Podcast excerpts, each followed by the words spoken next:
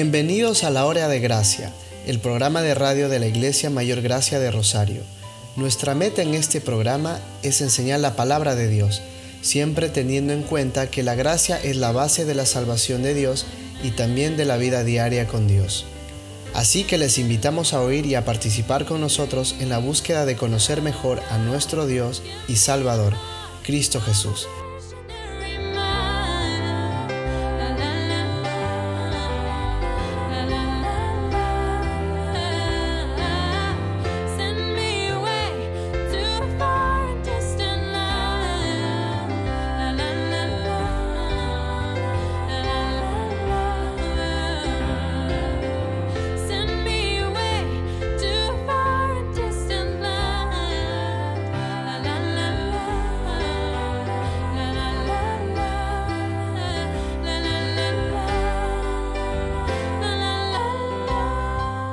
Continuación, el estudio de la palabra de Dios.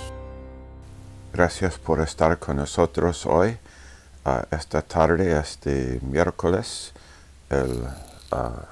creo que es el 9 hoy de octubre. Y, y nosotros, yo estoy pensando temprano esta mañana sobre, bueno, sobre el hecho de que somos débiles.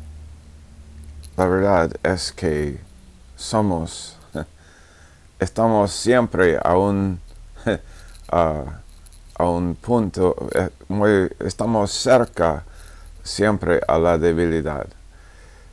En segunda de Corintios 13 y verso 3 dice, pues buscáis una prueba de que habla Cristo en mí, el cual no es débil para con vosotros, sino que es poderoso en vosotros. Pero ¿quién es poderoso ahí en ese verso? No, nosotros, no, no es que nosotros somos poderosos.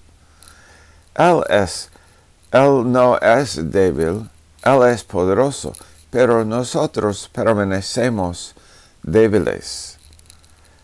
Ah, no, creo que es una de las cosas que ah, es menos entendido en, el, en la iglesia de hoy. La, el valor de reconocer cuán débil soy. Y, y por eso, por entender cuán débil soy, depender de Él. Orar más arrodillarme más, a buscar su sabiduría más.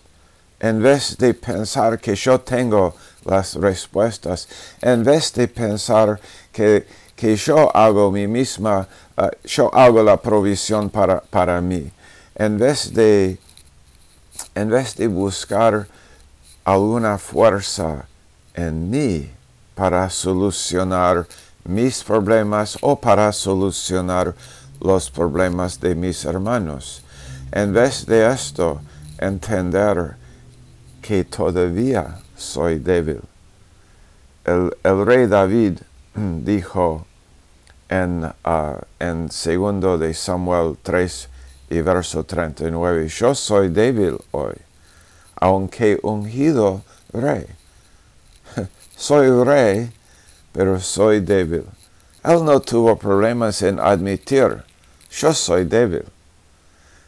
Y él dijo que hay algunos hombres, este, él dijo, los hijos de, de Sarvia, ah, que estaban con él para servir, pero su forma de, de, servir, ellos mataron gente que David no quiso, que David no quiso que fuesen muertos, pero eh, la, solución de esos hombres fue siempre algo duro. ¿Quiénes son ustedes? Esos hombres fueron llamados los valientes de David, no los poderosos de David. Hay una gran diferencia entre ser valiente y ser poderoso. Eso es una... Ah, este es un tema muy, ah, muy importante. Gedeón, Gedeón, tú eres débil, pero sé valiente.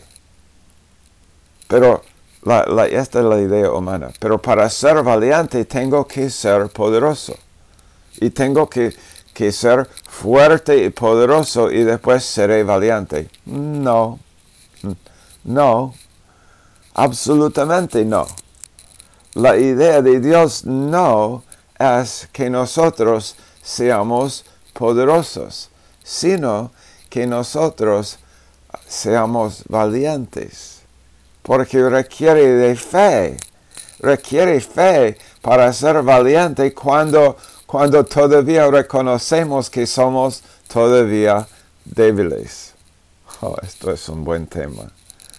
Soy débil y reconozco que soy débil y Dios me llama a ser valiente. Entre, uh, ok, David, aquí está el gigante. Ve, ok, ok, voy a, voy a hacer batalla contra él, pero primero tengo que tomar un mes para entrenarme para esta batalla con, con este gigante. Porque él es muy alto, él es muy fuerte y yo, bueno, tengo algo de fuerza, pero necesito tener más fuerza, necesito ir y ejercer y entrenar, entrenar más con la onda, entrenar más con, con mis movimientos y, hacer mis músculos más grandes y tengo que ser fuerte, más fuerte para hacer la batalla. Y después cuando soy fuerte voy a ser valiente. No, no, no es lo que sucedió. y, el rey Saúl, quien era mucho más fuerte físicamente que David, el rey Saúl no tuvo valentía para ir contra Goliat, pero David, quien es menos fuerte, él pudo ser valiente, ir aún sin ir a entrenarse, no tiene que entrenarse, tiene que confiar, tiene que, él está viviendo por fe. Él es un hombre débil. Cuando él dice ahí en ese verso en segundo de Samuel lo que leímos, yo soy débil hoy. Y él dijo, estos hombres de, estos hijos de Sarbia son muy duros para mí. Ellos son duros. La palabra que él usa para describirse a sí mismo, la palabra uh, débil ahí en el hebreo es uh, rak, R-A-K, bueno, en nuestro, uh, este, como lo, deletrearíamos nosotros en español, que y esa palabra rak significa gentil, significa suave, débil, suave. David, tú eres suave. Eso es un insulto. Y David dice, no, no, yo soy suave. David, tú estás insultando a ti mismo. no, yo reconozco, yo puedo ser valiente, pero no tengo que ser fuerte. Mi valentía, el coraje que tengo, no depende de cuán fuerte soy. Oh, si, si yo, si vos, si nosotros, si los hijos de Dios, si podríamos entender realmente, si podríamos entender esto hoy, oh, creo, creo que haría una gran diferencia en nuestras vidas. Haría una gran diferencia en nuestros matrimonios. Haría una gran diferencia con nuestras familias, haría una gran diferencia en nuestras iglesias y cómo trataríamos a nuestros hermanos y hermanas. Haría una gran diferencia en nuestra vida de oración. Haría una gran diferencia en, nuestro evangelismo. Haría una gran diferencia en nuestra predicación de la, de la Biblia si entendemos que, ok, puedo ser valiente, pero, pero no necesito pensar que tengo que ser fuerte, tengo que protegerme. Esta es la idea que nosotros tenemos. Nos defendemos a nosotros mismos. hombres que yo he conocido que, que realmente ah, son ejemplos para mí de la, de la vida de Jesús son hombres que no se, que en medio de, siendo atacados por otros, no se defendieron. Oh, yo puedo pensar en varios hombres y mujeres de Dios que el ejemplo que me dieron fue el ejemplo de no, de no responder. El ejemplo de, parecía, ah, e, él es suave, él es suave, él no es fuerte. No, no es fuerte. Y sí, es suave en ese sentido, pero Dios está con él. Él no, él no se protege a sí mismo. Él está dependiendo de Dios. Esta es una buena pregunta. ¿En quién estoy dependiendo de quién? ¿No? ¿Dependo de mí o dependo del Señor? Una buena pregunta. Y habiendo dicho esto, vamos a oír este mensaje los, la, que trata con este tema de, de que soy y sigo siendo débil. Capítulo 28 de Deuteronomio, versículo 1. Acontecerá que si oyeres atentamente la voz de Jehová tu Dios, para guardar y poner por obra todos sus mandamientos que yo te prescribo hoy, también Jehová tu Dios te exaltará sobre todas las naciones de la tierra, y vendrán sobre ti todas estas bendiciones. Y te alcanzarán si oyeres la voz de Jehová tu Dios, bendito serás tú en la ciudad y bendito tú en el campo. Bendito el, esto es bueno, bendito en la ciudad y bendito en el campo. O podríamos decir, si, si, esta, ah, si este versículo hubiera sido escrito aquí en el Perú, diría, serías bendito en la costa, en la sierra y en la selva en toda parte de la nación. Dice en verso 4, bendito el fruto de tu vientre, el fruto de tu tierra, el fruto de tus bestias, la cría de tus vacas y los rebaños de tus ovejas. Benditas serán tu canasta y tu arteza de amasar. Bendito serás en tu entrar y bendito en tu salir bendito en muchas cosas aquí. Jehová derrotará a tus enemigos. ¿Quién tiene que derrotar a nuestros enemigos? ¿Ya? ¿Nosotros? No. ¿Quién derrota a los enemigos? Dios lo hace. Tus enemigos que se levantaren contra ti, por un camino saldrán contra ti y por siete caminos huirán de delante de ti. Eso es bueno vienen, vienen contra ti en un lado y van corriendo en todos lados. Jehová te enviará su bendición sobre tus graneros y sobre todo aquello en que pusieres tu mano, y te bendecirá en la tierra que Jehová tu Dios te da. Te confirmará Jehová por pueblo santo suyo, como te lo ha jurado, cuando guardares los mandamientos de Jehová tu Dios y anduvieres en sus caminos.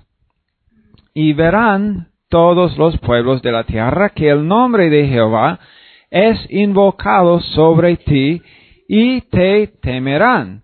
Y te hará Jehová sobreabundar en bienes, en el fruto de tu vientre, en el fruto de tu bestia, en el fruto de tu tierra, en el país que Jehová juró a tus padres que te había de dar. Te abrirá Jehová su buen tesoro, el cielo, para enviar la lluvia a tu tierra en su tiempo y para bendecir toda obra de tus manos, y prestarás a muchas naciones y tú no pedirás prestado. Te pondrá Jehová por cabeza y no por cola, y estarás Ah, encima solamente y no estarás debajo, si obedecieres los mandamientos de Jehová tu Dios que yo te ordeno hoy para que los guardes y cumplas, y si no te apartares de todas las palabras que yo te mando hoy, ni a diestra ni a siniestra, para ir tras dioses ajenos y servirles. Dios, bendice tu palabra a nuestros corazones esta mañana con tu unción. En el nombre de Cristo. Amén. En estos versículos que hemos leído en Deuteronomio 28, la palabra de Dios, bueno, número uno, estos versículos eran dirigidos a los de Israel. Dirigidos a los de Israel. Muchas promesas hay en, en el Antiguo Testamento que Dios ha dado específicamente para Israel en cuanto a tierra y en cuanto a muchas cosas que no normalmente en mucho en, en algunos casos esas promesas en cuanto a, la, a, poseer la tierra de Canaán no son exactamente para nosotros. Yo no vivo en Canaán. Yo creo que todos nosotros vivimos aquí en el Perú. Entonces, este, no, no vivimos allá en Canaán y la promesa de poseer la tierra de, Canaán físicamente no pertenece a nosotros, pero el principio aquí igual es que Dios, Dios es el Dios nuestro, así como Él, es el Dios de Israel, Él es el Dios, dice en el Nuevo Testamento, Pablo dice que el judío verdadero es el que confía en Jesús. Es de corazón, que nosotros somos hijos de Abraham por la fe. Hay condiciones aquí para esas promesas. Hay varias condiciones. No son condiciones muy difíciles. Dice, escucha, presta atención. Recibe, recibe en tu oído y recibe la palabra de Dios como verdaderamente es la palabra de Dios, no la palabra de un hombre. Dios es el asunto. Yo puedo y yo tengo la responsabilidad, cuando vengo aquí a sentarme aquí, yo tengo la responsabilidad de escuchar de Dios. Yo no puedo derrotar mis enemigos. Tú no puedes derrotar tus enemigos. Lo que viene en contra de ti, si tú eres hijo de Dios, lo que viene en contra de ti es sobrenatural. Es más poderoso que tú. Entonces tú necesitas correr a Dios. Tú necesitas depender de Dios. Si no, tú vas a intentar, si tú no te das cuenta de la presencia de Dios en tu vida, si yo no me doy cuenta de la presencia de Dios en mi vida, yo voy a intentar derrotar mis enemigos y yo no puedo. Yo no puedo derrotarlos, son sobrenaturales, son invisibles, yo no, ni los puedo ver, no los reconozco. Yo para reconocer, aún para reconocer eh, eh, eh, el ataque espiritual contra mi vida, yo necesito depender de Dios. Necesito que Dios abra mis ojos para ver el mundo espiritual. Para, para reconocer que ah, no es carne y sangre, no es cuando, cuando en el domingo en la mañana, cuando este, hay muchos que me han dicho, pastor, yo con mi esposa, nosotros nos, nos, comportamos bien toda la semana, pero el domingo en la mañana comienza una discusión. El domingo en la mañana sucede algo y nosotros sonamos, como dos, dos perros. Ladramos el uno al otro. No es carne y sangre, no es ella, no es él, es el ataque contra tu vida es un ataque espiritual. Satanás quiere distraerte. Él, él bien sabe que tú, que lo que, lo que, lo que es lo que anima la fe en, Romanos 10, 17. El oír de la palabra de Dios anima nuestra fe, nos, nos e, e, eleva nuestra vida. escuchamos y tenemos la vista elevada y decimos, este, somos más que vencedores y, y andamos en victoria porque simplemente hemos venido en humildad. Pero Satanás sabe esto y él no quiere esto, entonces él tiene sus, tiene sus ataques. Y Satanás no se anuncia. Cuando Satanás viene con un ataque, con un pensamiento, él no dice primero, ahora, Enrique, la próxima o el próximo pensamiento que vas a tener es un pensamiento que yo voy a proyectar a tu, a tu mente. Yo soy Satanás. Este, estoy, este, yo, el, próximo pensamiento será de mí. Satanás no se anuncia. La verdad es que la táctica mayor de Satanás, pregunta, pregunta a muchos jóvenes hoy en, el mundo, ¿existe Satanás? Y muchas personas dicen, no, no, yo no creo que existe Satanás. Muchas personas ni creen que Él existe. Es su mejor táctica. ¿Cómo vas a batallar contra un enemigo que tú ni aún crees que Él existe? O no sabes sus, si tú no sabes las estrategias de Satanás, ¿cómo le vas a ganar? ¿Cómo vas a ganar a un enemigo cuando tú no sabes qué es lo que él está haciendo? Dice en verso 13 de Deuteronomio 28, Dios dice, te pondré por cabeza y no por cola. Dios quiere ponernos por cabeza en nuestras vidas, no por la cola.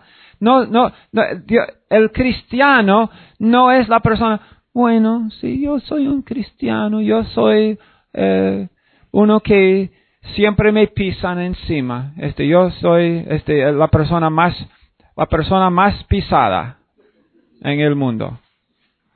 No, Dios dice que por cabeza, no por cola, estarás encima solamente, no estarás debajo. Lo que, de lo que hemos leído en Deuteronomio 28, Efesios 1 y versículo 3, es el comentario en el Nuevo Testamento acerca de ese mismo asunto. Dice, bendito sea el Dios y Padre de nuestro Señor Jesucristo que nos bendijo con toda bendición espiritual en los lugares celestiales en Cristo.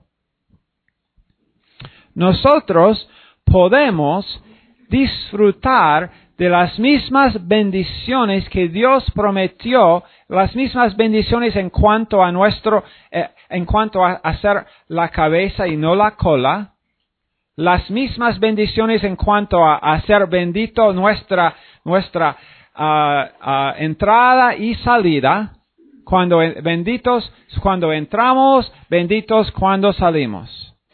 Benditos cuando nos levantamos, benditos cuando nos acostamos. Bendecidos por Dios. ¿Qué preferirías? ¿Ser más fuerte? ¿Ser mucho más fuerte que eres?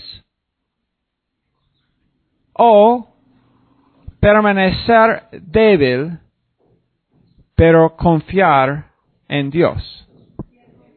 Muchas personas hoy en día, muchos cristianos hoy en día, están pidiendo a Dios para que ellos sean más fuertes. Hazme más fuerte. Y Dios no quiere hacerte más fuerte. Escucha bien, Dios no quiere hacerme más fuerte. Él quiere, su plan es que yo permanezca débil porque en mi debilidad yo reconozco que yo necesito correr a Él. Siempre, para cada cosa en mi vida. No, yo nunca, nunca quiero, ni quiero pensar que ahora soy más fuerte.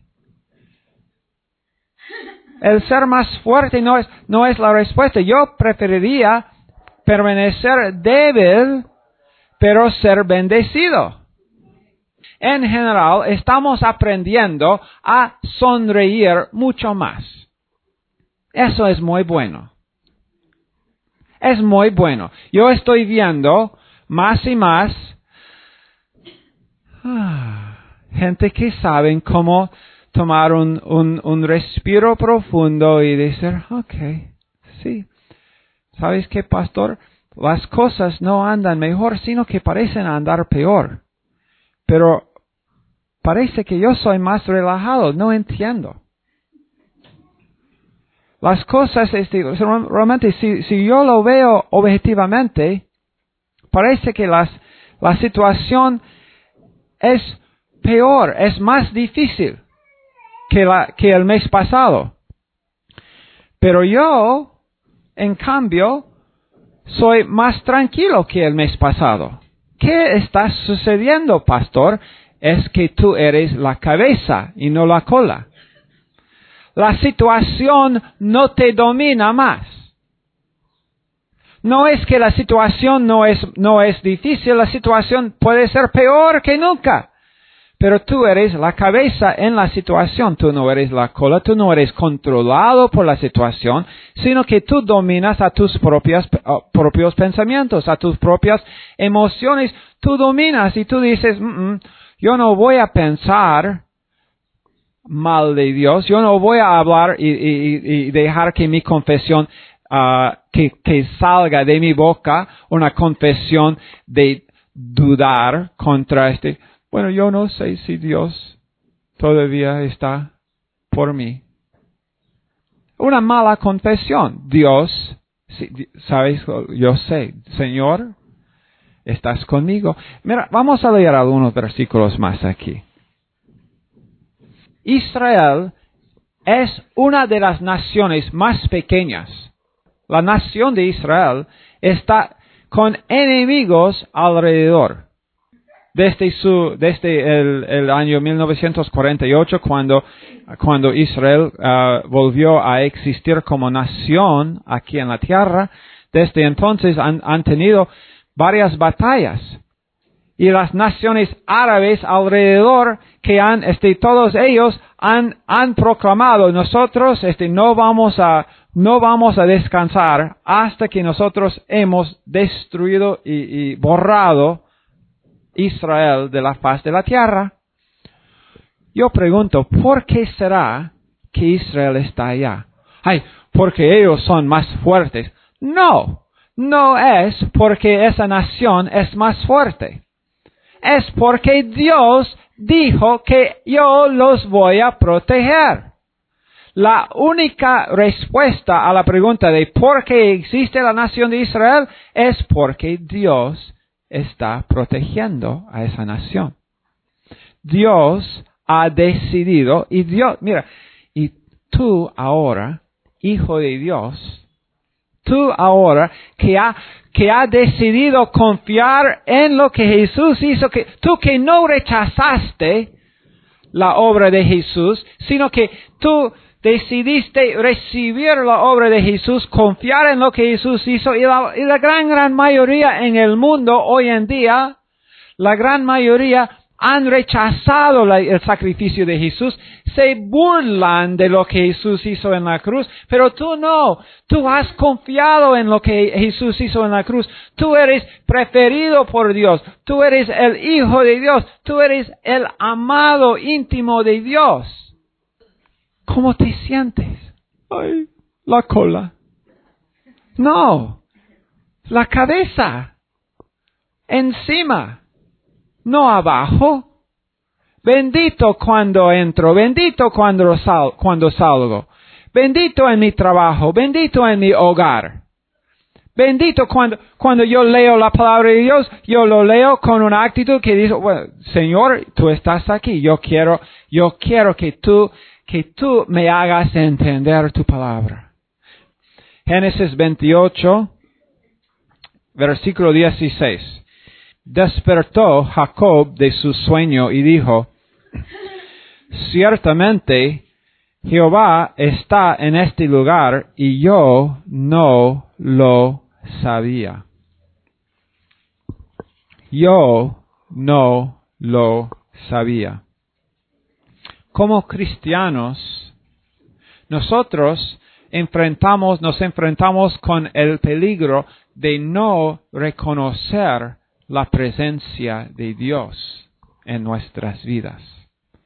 ¿de quién es la responsabilidad? Entonces, si yo digo este, yo no siento la presencia de Dios. ¿Sabes qué? No siempre vamos a sentir, pero este, tenemos que aprender. Esta iglesia, yo digo a este grupo de personas aquí esta mañana, tenemos que aprender a no ser niños en el pensar, a no ser infantes cristianos, a no vivir por nuestros sentimientos Demasiadas veces cristianos viven y actúan según las emociones. Demandan sentir algo de Dios. Yo necesito sentir una, no sé qué. Sentir la presencia de Dios. No, Dios, eh, Dios ha prometido en Hebreos 13:5, Él ha prometido nunca dejarme ni desampararme. Eso es su promesa. Él dijo a tu hijo de Dios que Él nunca te va a abandonar. Y eso significa que Él está conmigo cuando lo siento o cuando no lo siento. Si, si, si siento una, una emoción, Él está. Pero si no, si no siento nada, Dios, sigue estando conmigo. Pero hay el peligro, existe el peligro de no darme cuenta del hecho de que Dios está conmigo. Él comunica, Él ministra, aunque muchas veces nosotros no sabemos que es Él. Lucas 24 y versículo 16. Bueno, en versículo 13, Lucas 24, 13. Y aquí Dos de ellos iban el mismo día a una aldea llamada Emaús, que estaba a sesenta estadios de Jerusalén, e iban hablando entre sí de todas aquellas cosas que habían acontecido. Eso también es después, después de la resurrección de Jesús y dos de sus discípulos están caminando a Emaús y no creen, no confían que Jesús ha resucitado, pero dice que sucedió que mientras hablaban y discutían entre sí, Jesús mismo se acercó y caminaba con ellos. Mas los ojos de ellos estaban velados para que no le conociesen. Wow. Jesús iba andando y conversando con ellos y no sabían que era Jesús. No sabían que Dios estuvo comunicando con ellos. Ah, ¿cómo podrían haber sido tan ciegos, podríamos nosotros decir? Pero, uh, ojo, ¿cuántas veces nosotros desconocemos la presencia de Dios en nuestras vidas. ¿Cuántas veces nosotros pasamos por horas y un día entero sin arrodillarnos y sin realmente cerrar nuestra boca, abrir nuestros ojos espirituales y apreciar el hecho. Cuando, cuando las situaciones están aplastándonos, la voz del Señor muchas veces, así como con el profeta ah, Elías. Elías buscaba una, una, un señal, una voz de Dios, y Dios no estuvo en, hubo un viento, hubo una, ah, ah, un, un fuego, hubo muchas cosas fuertes, un terremoto, y Dios no estuvo en esas cosas, pero después vino una voz apacible, una, un susurro, y Dios estuvo allá. Juan capítulo 21, y en versículo 1, vamos a leer aquí. Esto es, esto ahora Ahora, esto es aún después de que los discípulos han visto al Señor resucitado, han visto Jesús, resucitó de los muertos. Celebremos esto. Pero después los discípulos, muchos de los discípulos decidieron no seguir. Es demasiado difícil. Vamos a volver a, nuestro trabajo de pescar. Y fueron a pescar. Dice que ah, en el mar- junto al mar de Tiberias, se manifestó así de esta manera a los discípulos. Estaban juntos en verso 2 de Juan 21, Simón Pedro, Tomás, Nataniel, los hijos de Zebedeo, que son Jacob y, Juan, Jacobo y Juan, y otros dos de sus discípulos, Simón Pedro les dijo, voy a pescar. Y ellos le dijeron, vamos nosotros también contigo. Fueron y entraron en una barca y aquella noche no pescaron nada. Cuando ya iba amaneciendo, se presentó Jesús en la playa, mas los discípulos no sabían que era Jesús. Es, mira, es posible, es posible. Tú dices, Dios no me habla. Dios, yo, yo, yo quiero escuchar de Dios, pero Él no me habla. Es posible que Él ha estado hablando, pero tú no reconociste que era Él. Dice aquí, les dijo, hijitos, ¿tenéis algo de comer? Les habló y no le reconocieron su voz. No le reconocieron. Le respondieron, no. ¿Quién es ese hombre? Estamos aquí en el barco y estamos un poquito enojados. No hemos pescado nada. Y, y Jesús, siendo Dios, bien sabía que no habían pescado nada. Y eh, seguramente allá en la orilla del mar de Tiberias, Jesús está sonriendo. No tienen nada. Este, hey, chicos, ¿han pescado algo? No. ¿Y quién es? No sabemos, pero no queremos, no queremos ni hablar de este asunto. Hemos pescado toda la noche. Y él les dijo, echad la red a la derecha de la barca y hallaréis. Entonces la echaron. Y ya no la podían sacar por la gran cantidad de peces. Echar la red. Ahora, cuando ellos escucharon esto, echa la red al otro lado de la barca.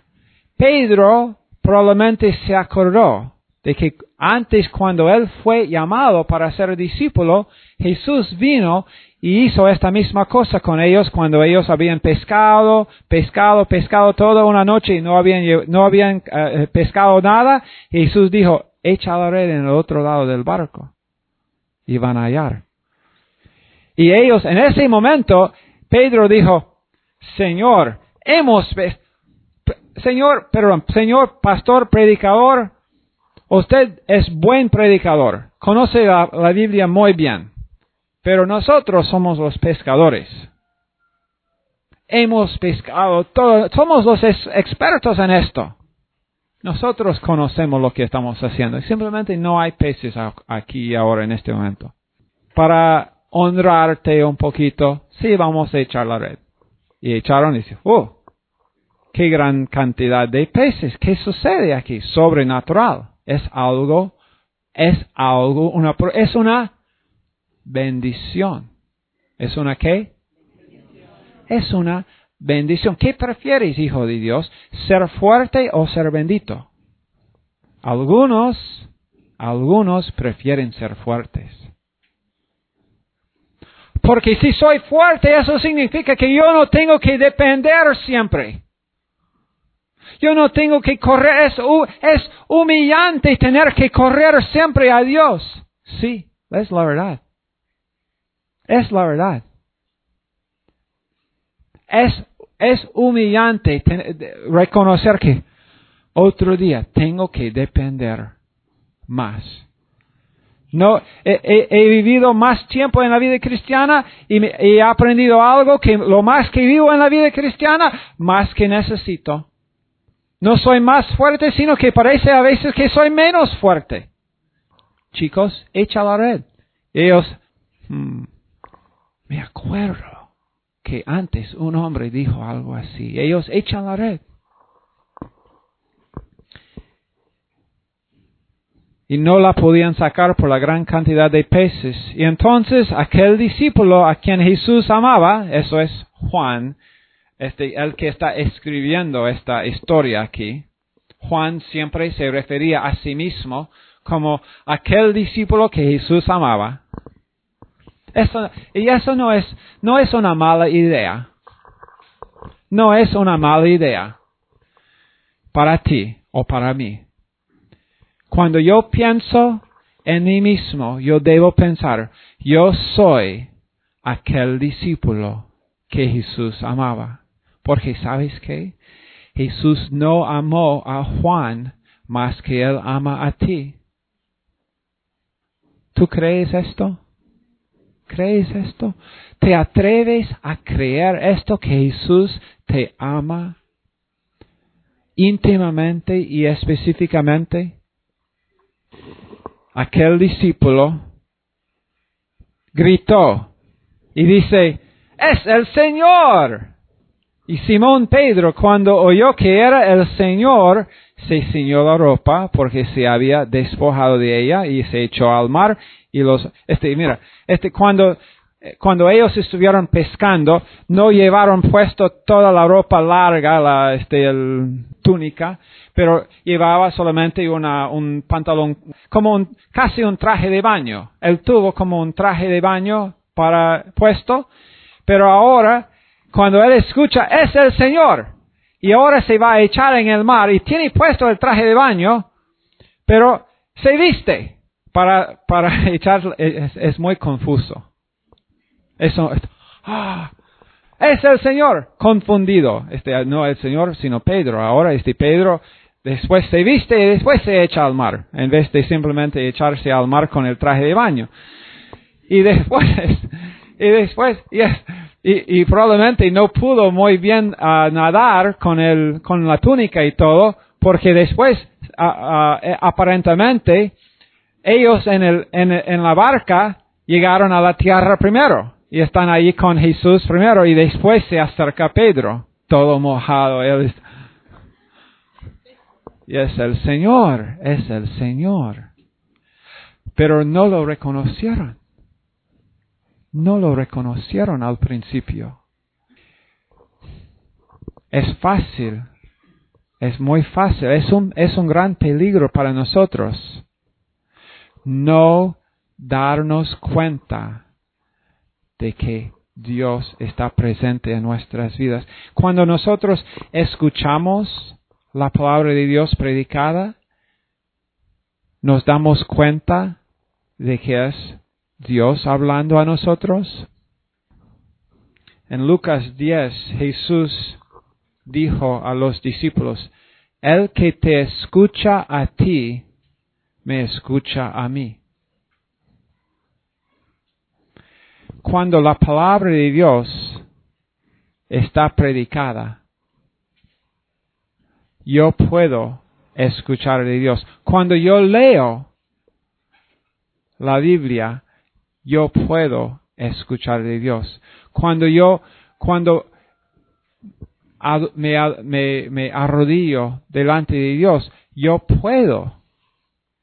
Yo tengo el derecho de escuchar de Dios. Porque Dios ha prometido nunca abandonarme. Él ha prometido. Es una promesa.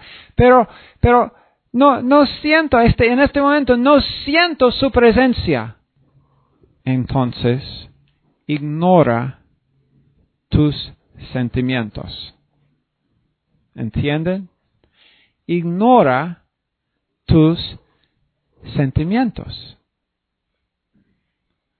Básate no en cómo te sientes, sino que básate en la promesa que Dios te ha dado. Básate en su promesa que Él está contigo. Y que hemos leído. ¿Qué es lo que Él quiere hacer? Vende, cuando, cuando entramos, ¿qué es lo que Él quiere hacer? Bendecir. ¿Qué es lo que Él quiere hacer cuando salimos? Cuando nos levantamos cuando nos acostamos, cuando nosotros estamos trabajando, cuando estamos en la casa, cuando estamos criando a nuestros hijos, cuando nosotros estamos escuchando su palabra en la iglesia, cuando estamos leyendo su palabra, cuando estamos eh, conversando con nuestros vecinos, cuando hemos fallado. Cuando hemos fallado, Él quiere bendecir. Él no, no, nunca, nunca nos va a abandonar. Él, su, su deseo es bendecir a su pueblo. Su, su, gran, su gran deseo, su, el, el anhelo del corazón de Dios es bendecir. Pero para ser bendecidos, tenemos, para ser bendecidos y experimentar la bendición, tenemos simplemente que darnos cuenta de su presencia. Eso, está sucediendo. Ah, corro de allá. Este, ay, pero aquí otra cosa aquí. Ah, ¿qué hago? Este, corro para allá. Este, oh no, allá también hay algo. Este, aquí hay algo. Espera. Y date cuenta, Señor, tú estás conmigo. No me has, no me has abandonado. No me has, no me has eh, dejado, no me has desamparado y no me vas a desamparar. Estás aquí conmigo. Señor, te necesito. No soy fuerte, Señor. Esto Pablo dijo, me gozo en mis debilidades. Me gozo en el hecho de que soy débil, que no soy fuerte. Porque reconociendo que soy débil, yo voy a buscar tu presencia. Yo voy a, en, vez de, en vez de, ser sorprendido, es el Señor. ¡Qué sorpresa! No, no debemos ser sorprendidos. Cuando, cuando vemos la provisión debemos decir, ah, claro, claro, es el Señor. Por supuesto, no debes, no es una sorpresa. Dios está aquí conmigo. Hay una provisión para esta situación. Dios está conmigo. Ya no es una sorpresa. Yo lo he visto. Yo he visto su fidelidad cuando yo me levanto, cuando yo me acuesto. Yo he visto su fidelidad cuando yo entro y cuando yo salgo. Yo he visto su fidelidad cuando estoy trabajando, cuando estoy descansando. Yo he visto su fidelidad, entonces no me sorprende. Ah, es el Señor. Amén es el Señor. Es el Señor. Yo tengo paz. Yo puedo confiar. Yo tengo el amigo a mi lado. Yo tengo la provisión que necesito. Cuando Pedro abandonó a Jesús, Jesús no abandonó a Pedro. Ay, pero yo he, yo he sido lejos de él. Él no ha sido lejos de ti. Él, no ha sido lejos de ti. Cuando Pedro dijo, voy a pescar, Jesús dijo, yo voy a la orilla. Chicos, ¿han pescado algo? Jesús, Jesús está. Cuando nosotros intentamos con nuestra fuerza vivir la vida cristiana, Jesús va, va, va a decir, ¿Cómo te va? ¿Todo bien? No. No todo bien. Todo mal. Hemos intentado y, somos, estamos enojados, somos mal. Jesús viene y dice, este, ¿cómo te va, chico? No bien. Echa la red en el otro lado no en el lado de, tu fuerza, sino echa tu red en el lado de depender de Dios. Echa tu, echa tu red en el lado de decir, Señor, te necesito. Echa tu red allá y hallaréis. Vas a hallar La bendición, la bendición de Dios está cerca o está, está a nuestro lado. La bendición está cerca a nosotros. Si nosotros, este, solamente si, si la buscamos. Si la buscamos, está allá. Porque Dios está. Y con Él, su, su presencia, y con su presencia, su bendición. Para todos, para todos aquellos que lo buscan.